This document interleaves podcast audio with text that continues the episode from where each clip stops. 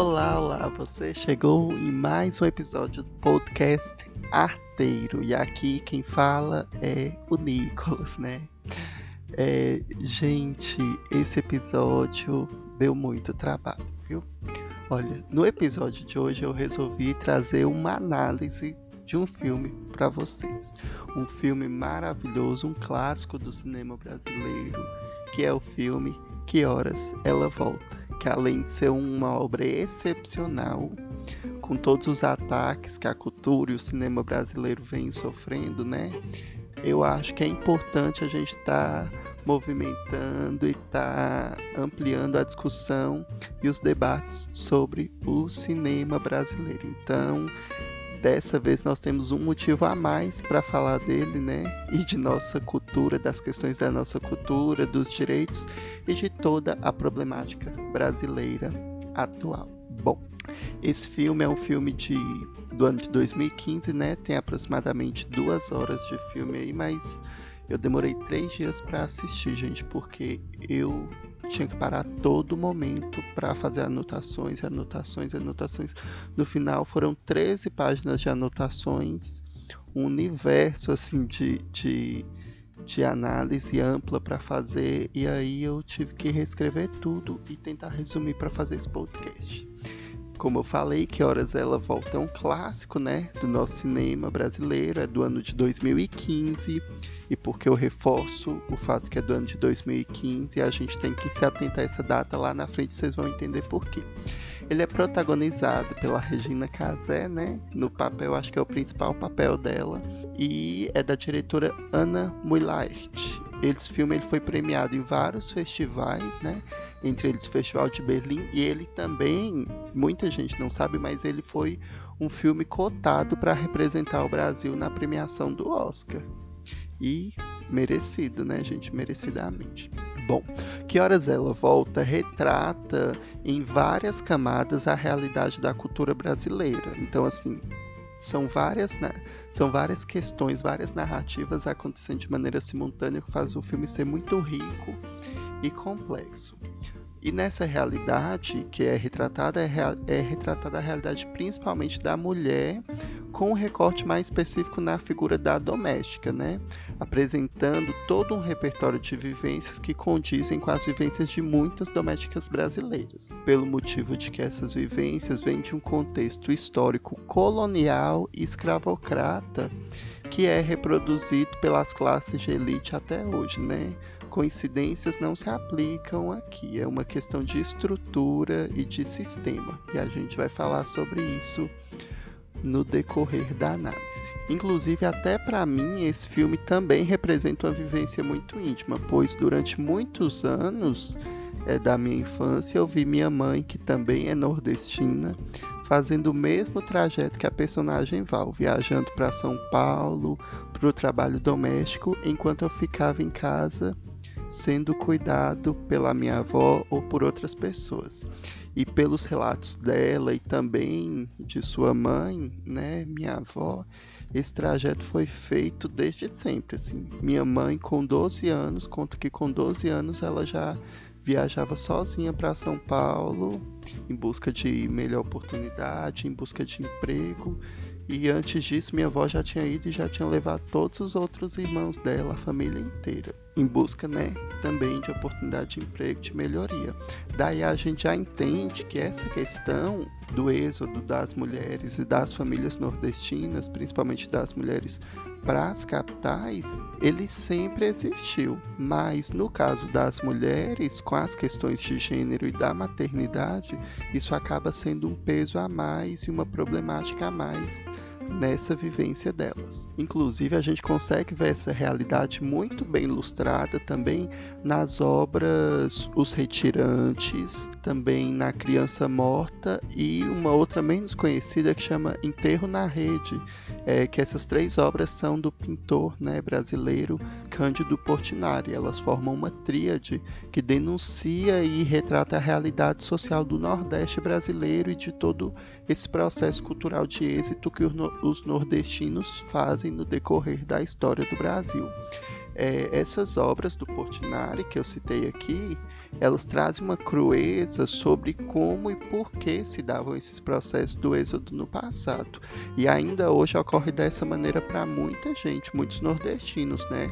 Mostrando as dificuldades e perdas que levam eles a realizar esse êxodo, mas também as perdas que, que, ocorrem no caminho, né, durante o trajeto. E como isso tudo se dá pela privação de recursos que essas regiões sofrem. Então, assim, esse êxodo ocorre muito por conta de famílias que buscam fugir da miséria que marcou o Nordeste brasileiro durante muito tempo. Então, para tentar fazer uma análise o mais ampla possível, pois esse filme, como eu falei, ele traz inúmeras narrativas acontecendo de maneira simultânea, é, eu resolvi destacar três aspectos que eu acho que são conflitos principais dentro do filme, né? Que primeiro é a questão da luta de classes, também a outra questão é a questão do território, e quando eu falo território, entende-se também a questão de privilégios, né? E eu vou discutir e explicar um pouco melhor isso. E, claro, a questão da maternidade que já foi introduzida aí, né, nos meus primeiros comentários. Então vamos lá. O filme começa com a personagem Val, que é interpretada pela Regina Casé, em torno da piscina, ali com o uniforme branco, caminhando em volta da piscina, cuidando do personagem Fabinho, que todo mundo acha bonitinho, mas eu tenho uma agonia desse personagem, vocês vão entender por quê.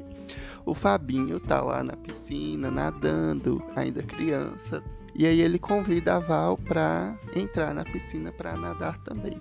E ela dá uma resposta que é uma resposta clássica: não tenho maior para nadar. E vamos nos atentar à piscina, pois ela durante todo o filme vai representar a exclusividade do território. A piscina aí nesse filme ela vai ser mostrada como o símbolo de poder daquela classe e a, a representação clara do que chamamos de privilégio. Vocês vão entender essa analogia. Uh, e aí logo em seguida, né, depois dela falar que não tem maior, ela pega o telefone e liga para a filha e tenta falar com a filha que se que parece estar se recusando a falar com ela.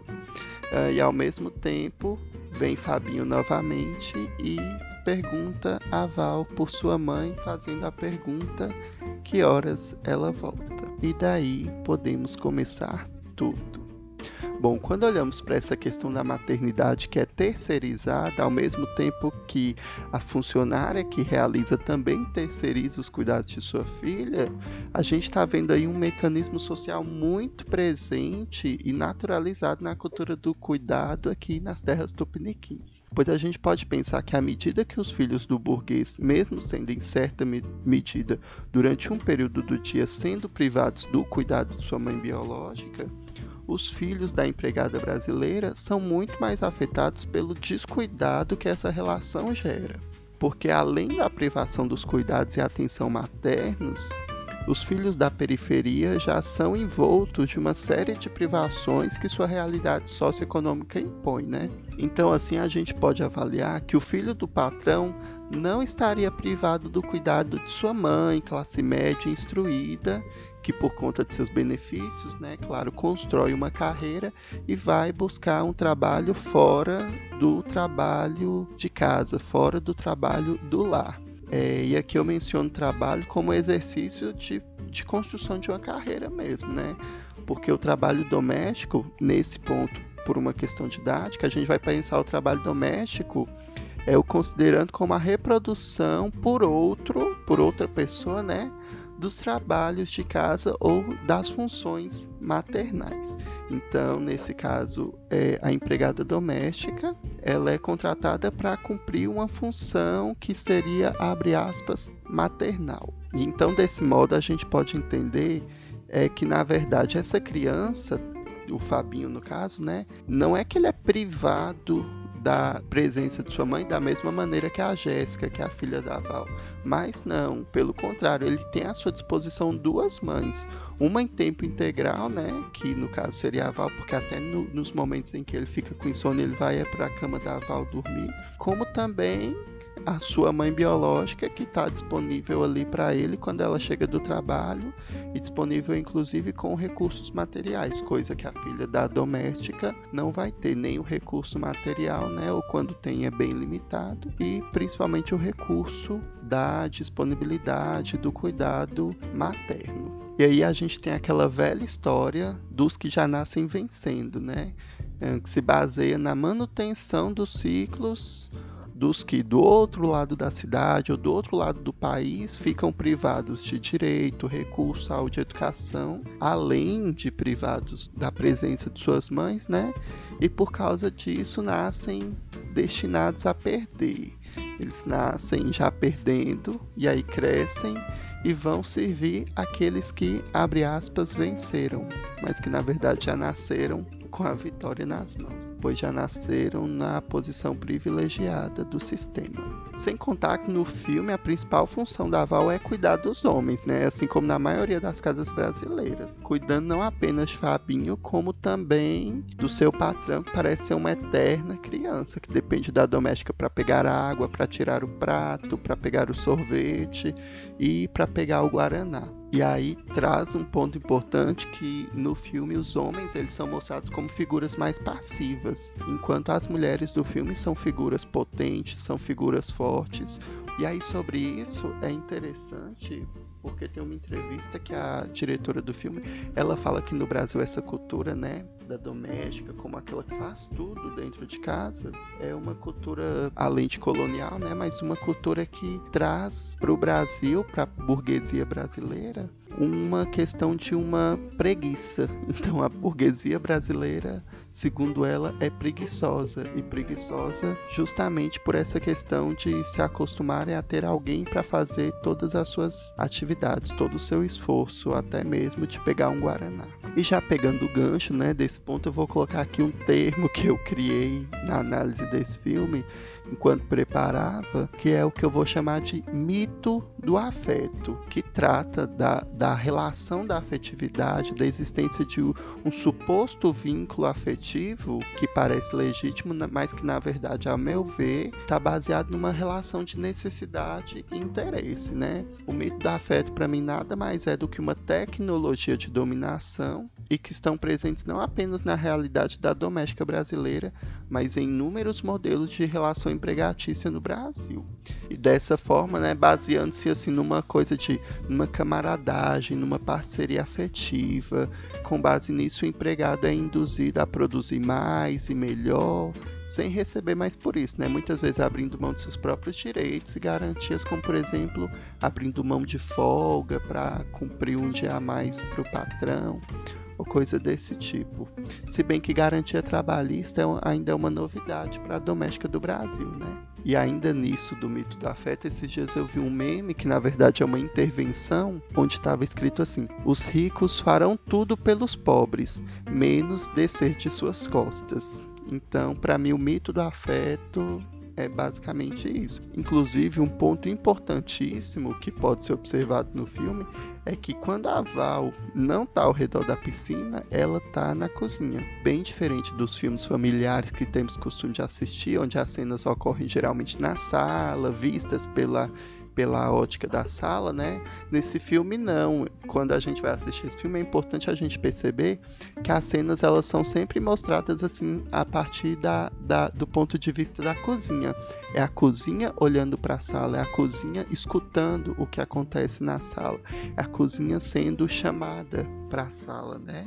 é, representando a delimitação que a Val tem dentro daquela casa, né? Então, assim, apesar dela ser, como dizem, praticamente da família, o lugar dela é bem marcado ali, né? E o lugar marcado dela é o, lugar que se limita da porta da cozinha para fora, né? A coisa do ou, ou pro quartinho dela, é o casa grande e senzala, né? Então, o espaço delimitado para ela é o espaço da cozinha, que é o espaço do trabalho, o espaço do servir nessa trama, a Val é dita o tempo todo como um membro da família, mas as limitações que são impostas a ela parece que lembram ela de maneira bem recorrente a, a posição marcada que ela tá, que é a função de trabalho. Tanto que tem alguns momentos em que ela vai tentar conversar com a Bárbara, falar sobre a filha, né, que quer ir para lá para prestar o vestibular e a, e a Bárbara ignora e só pergunta sobre as questões de trabalho. Então, apesar de dizerem é como se fosse da família, você é um membro da família, a gente vê que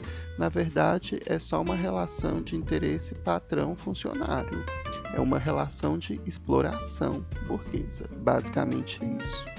Mas aí eu sei que tem muita gente já tá se pensando, ah não, mas e o Fabinho? O Fabinho ele tem um sentimento, o Fabinho ele tem um afeto, por ela. E aí eu vou dizer, espera um pouco, a gente tem que ter um olhar crítico para isso também. O Fabinho, apesar de estar o tempo todo muito apegado a Val, é perceptível durante todo o filme que esse apego vem de uma relação de serventia.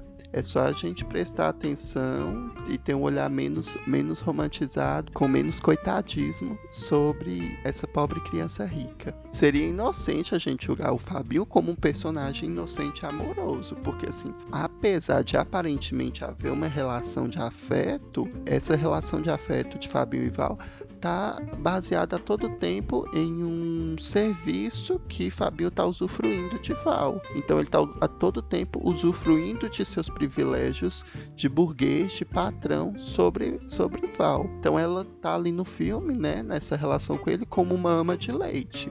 O que de novo reforça que o aparente afeto se trata na verdade de uma relação de exploração em moldes mais amenos. É uma, uma exploração disfarçada, né? Não é porque é uma exploração carinhosa que ela deixa de ser uma exploração. É um afeto que não abre mão de seus privilégios. Então, será que seria um afeto legítimo? Mas até aí, tudo tá em paz ainda. Até que chega a famosa criadora de Discord, abaladora de estruturas, orgulhosa, metida, prepotente, Jéssica. E aí que fica ainda mais maravilhoso o filme.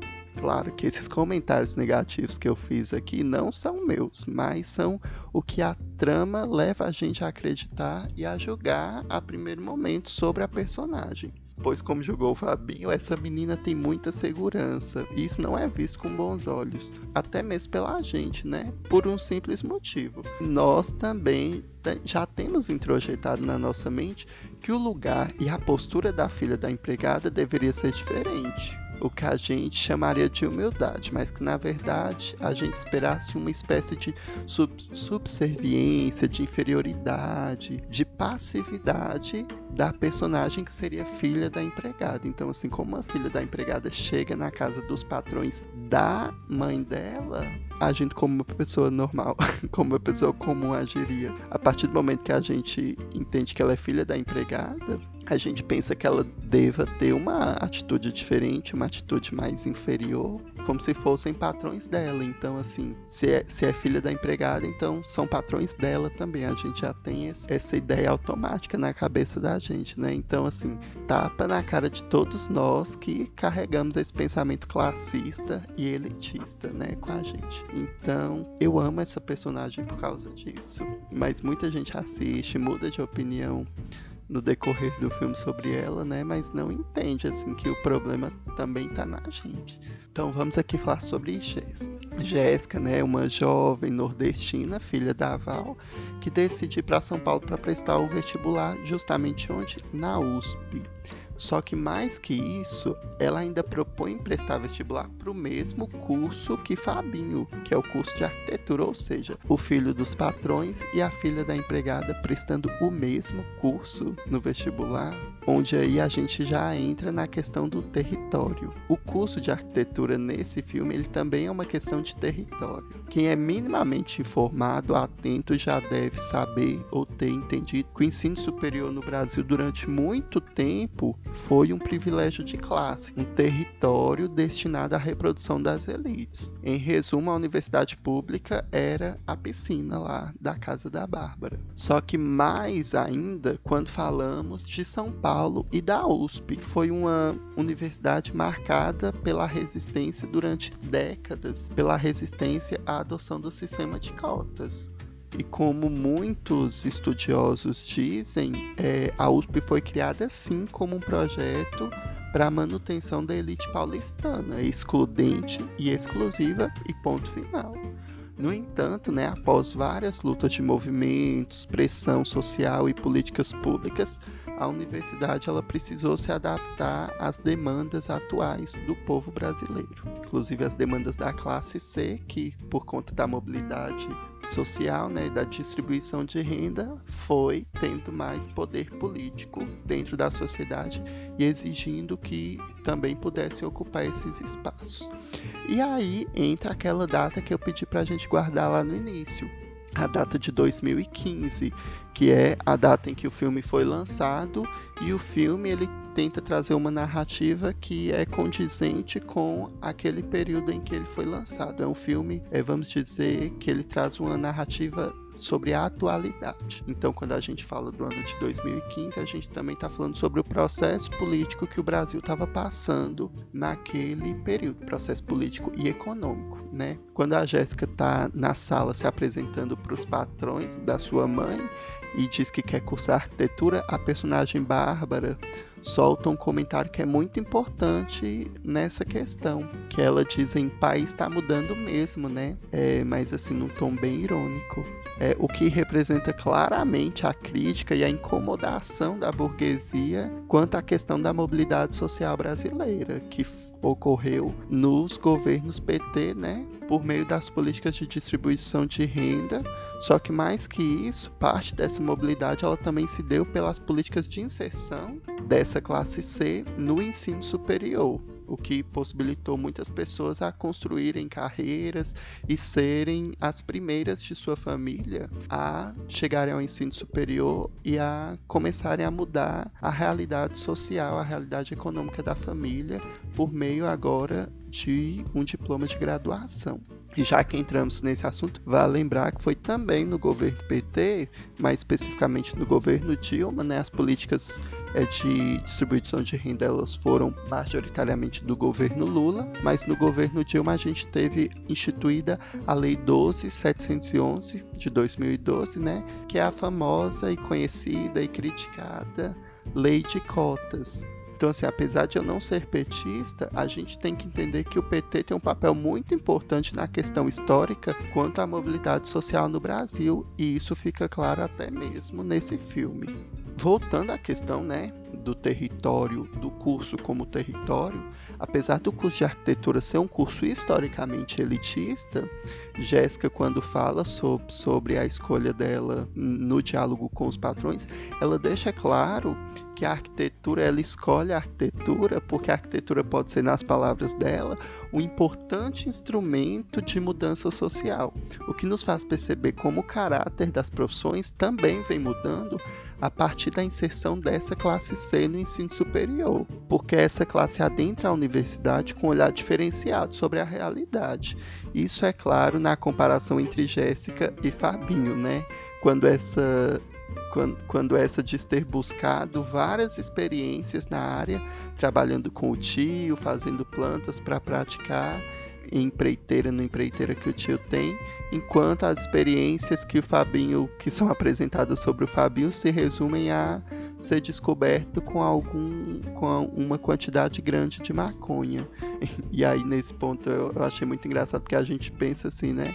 Nossa, ele foi encontrado com essa quantidade de maconha, sorte que ele é branco, né? Porque se ele fosse negro a gente sabe que a história seria diferente. Então até aí a gente vê os privilégios da burguesia branca brasileira. Um outro ponto importante que Jéssica destaca é que, apesar das dificuldades em relação ao acesso de recursos para o um ensino de qualidade, ela cita o nome de um professor, que eu não me recordo agora o nome, é, que, que, que ele ensinou teatro e que fazia ela e os colegas dela né, a pensar e ter uma criticidade sobre o mundo marcando assim o importante papel que o professor tem na vida dos alunos quando lhes ensina a ler o mundo, né? Assim, uma perspectiva totalmente freiriana e que eu amo, né, gente? Sou apaixonado por Paulo Freire. Por isso mesmo, é, a gente vê que Jéssica é uma personagem que sabe desde o início perceber os conflitos de classe que ocorrem desde o primeiro contato com a família dos patrões de sua mãe, a começar pelo quarto da empregada, que é onde a mãe dorme, né? Uma clássica reprodução, de novo, do modelo Casa Grande Senzala, e tendo seu maior impacto quando Jéssica entra na piscina. Mesmo depois de sua mãe ter lhe orientado é, que se algum dia alguém lhe convidasse, seria por educação, e ela teria que dizer aquela mesma frase que a personagem Val diz no início, que é a frase: Ah, eu não vou entrar, eu não tenho maiô. então a gente vê várias regras ali implícitas que a Val precisa seguir e que são passadas né, de gerações. Ela viveu e ela estava passando para a geração de sua filha, mesmo sua filha não sendo empregada da família. E a gente entende que essas regras elas também ocorrem como meio de sobrevivência, né? Porque a, a doméstica ali, ela tá numa situação de vulnerabilidade. E aí eu tô falando de modo amplo. Então, por conta dessa vulnerabilidade, ela tem que seguir várias regras, ela tem que seguir várias questões que são impostas e que são implícitas e que muitas vezes não precisam ser ditas, pois já estão impregnadas na cultura. Então, o lugar que é do patrão não é o lugar do empregado, mesmo que o patrão diga: você é praticamente da família. Bom, mas indo contra né, os princípios da mãe e de todo o, o, entorno dela ali. Jéssica entra na piscina e a burguesia chora, literalmente. Inclusive, eu acho muito engraçado quando a Bárbara, depois né, que tiram a Jéssica da piscina, ela chama o filho e começa a chorar assim, revoltada. E, e para mim, aquilo assim, é o choro, é a ilustração clara do choro e revolta da da burguesia do Brasil. Temos ali, né, quando todo mundo corre, todos os protagonistas ali se voltam na mesma cena olhando para Jéssica dentro da piscina, a gente tem ali a representação clara do colapso da burguesia quando vê a classe desprivilegiada acessando o espaço que estava destinado exclusivamente a ela. Então assim, a classe C chegando no espaço que era da elite e a burguesia entra em colapso, né? entra em pânico. E aí é como aqueles memes, né? A culpa é do PT e o governo não faz nada. Numa analogia, a gente pode até dizer assim que o PT acabou com a vida da Bárbara e sua piscina. Vamos voltar. Ao falar de Jéssica, é importante ressaltarmos também como causa estranhamento, isso é muito importante, como causa estranhamento o fato de ela ir para lá, para casa dos patrões da mãe e ficar se dedicando a estudar. Um estranhamento que vem até da própria mãe e também da doméstica que trabalha lá na residência, né? Que elas ficam vistoriando se ela tá mesmo estudando, o que, que ela tá fazendo lá no quarto de hóspedes, que sim, ela fica no quarto de hóspedes, ela não aceita ficar no quarto da empregada, na senzala. E aí, em um dos momentos em que Jéssica tá lá estudando, a outra empregada que trabalha na casa até a questiona, fala assim: Oxe, você não vai ajudar sua mãe no serviço, não? De novo, a gente, né, reproduzindo aquela ideia de que a filha da empregada é uma empregada ou é uma próxima empregada e tem que se preparar para isso. Mas o principal que a gente pode perceber aí é como está incutida a ideia de que o pobre precisa estar tá voltado, estar tá dedicado a, a funções relacionadas ao trabalho, enquanto ninguém estranha quando o papel de estudar fica para o rico. É, então a gente tem uma reprodução da ideia de que estudar não é função de pobre, ao pobre é, resta o trabalho e já está destinado ao trabalho, e se ele está estudando, ele está perdendo tempo, ele está deixando de ajudar a mãe. Tipo, ela tá estudando, ela tá buscando. Não, ela tá estudando, ela tá deixando de ajudar a mãe, que era uma obrigação dela. Afinal, ela é mulher, ela é filha da empregada, então ela tem que fazer o serviço de casa. Basicamente é isso. O que é mais um mecanismo de reprodução daquele ciclo que a gente tratou no início, dos que já nascem vencendo e dos que nascem perdendo. Essa, a estrutura ela, ela tá no nosso imaginário e ela é muito forte, assim, ela é implícita e faz parte da nossa estrutura do imaginário social. Agora, vamos dar um pulo, né? Eu já expliquei bastante, eu já daí com, com o que eu já expliquei, já a gente já consegue lembrando de outras cenas do filme fazendo essas mesmas análises, mas por fim, o que todo mundo já sabe é que Jéssica passa no vestibular, Fabinho é reprovado, né? Bárbara solta aquela hipócrita frase de burguês safado, dizendo que Jéssica havia passado porque só estudava e não fazia mais nada. né? Sendo que a gente sabe que Jéssica estava lá em Pernambuco cuidando do filho e estudando. Uh, e para superar seu sofrimento, White People Problem, claro, Fabinho faz como toda pobre criança rica e viaja para o exterior para fazer um intercâmbio enquanto decide o que quer da vida.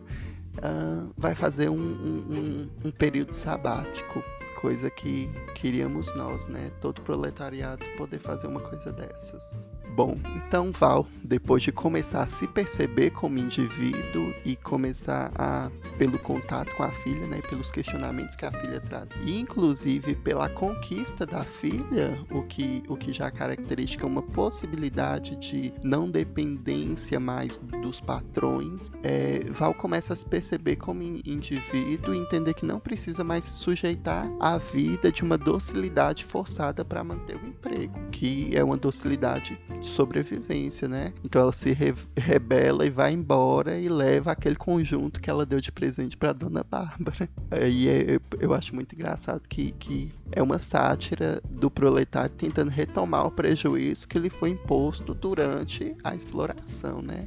Mas claro, antes disso, ela entra na piscina que havia sido esvaziada por conta do suposto rato, que na verdade é um codinome para pobre ou para Jéssica e decide por fim cuidar de sua filha, né? Que a partir desse momento não precisaria mais perguntar, como perguntou durante muito tempo, que horas ela volta. E também de seu neto. Sim, Jéssica, apesar de criticar e ter mágoas da sua mãe, ela estava repetindo sem perceber o mesmo caminho de ir para a capital, buscar uma vida melhor na tentativa de depois buscar o filho, né? O que reforça a ideia do ciclo e da estrutura. Mas agora, com todos reunidos, com acesso de Jéssica ao ensino superior e autonomia e empoderamento da Val, né? A família iria ser reunida de novo com Val, Jéssica e seu filho, a que em algum momento não precisará mais perguntar a alguém que horas ela volta.